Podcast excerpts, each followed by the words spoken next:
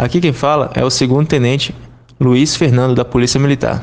A polícia realizou a operação reintegração de posse do loteamento intitulado pelos invasores como Terra Prometida, que se localizava na comunidade Canarinho, na Gleba Celeste, em Sinop. Haviam cerca de 30 chácaras construídas de madeira e lona.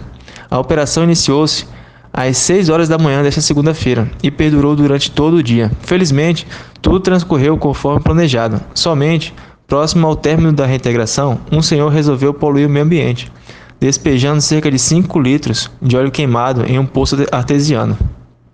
Para que ninguém mais utilizasse, o flagrante foi presenciado pelas guarnições policiais e o suspeito foi preso em flagrante. Ao final da operação, a posse foi restabelecida para a parte autora da ação.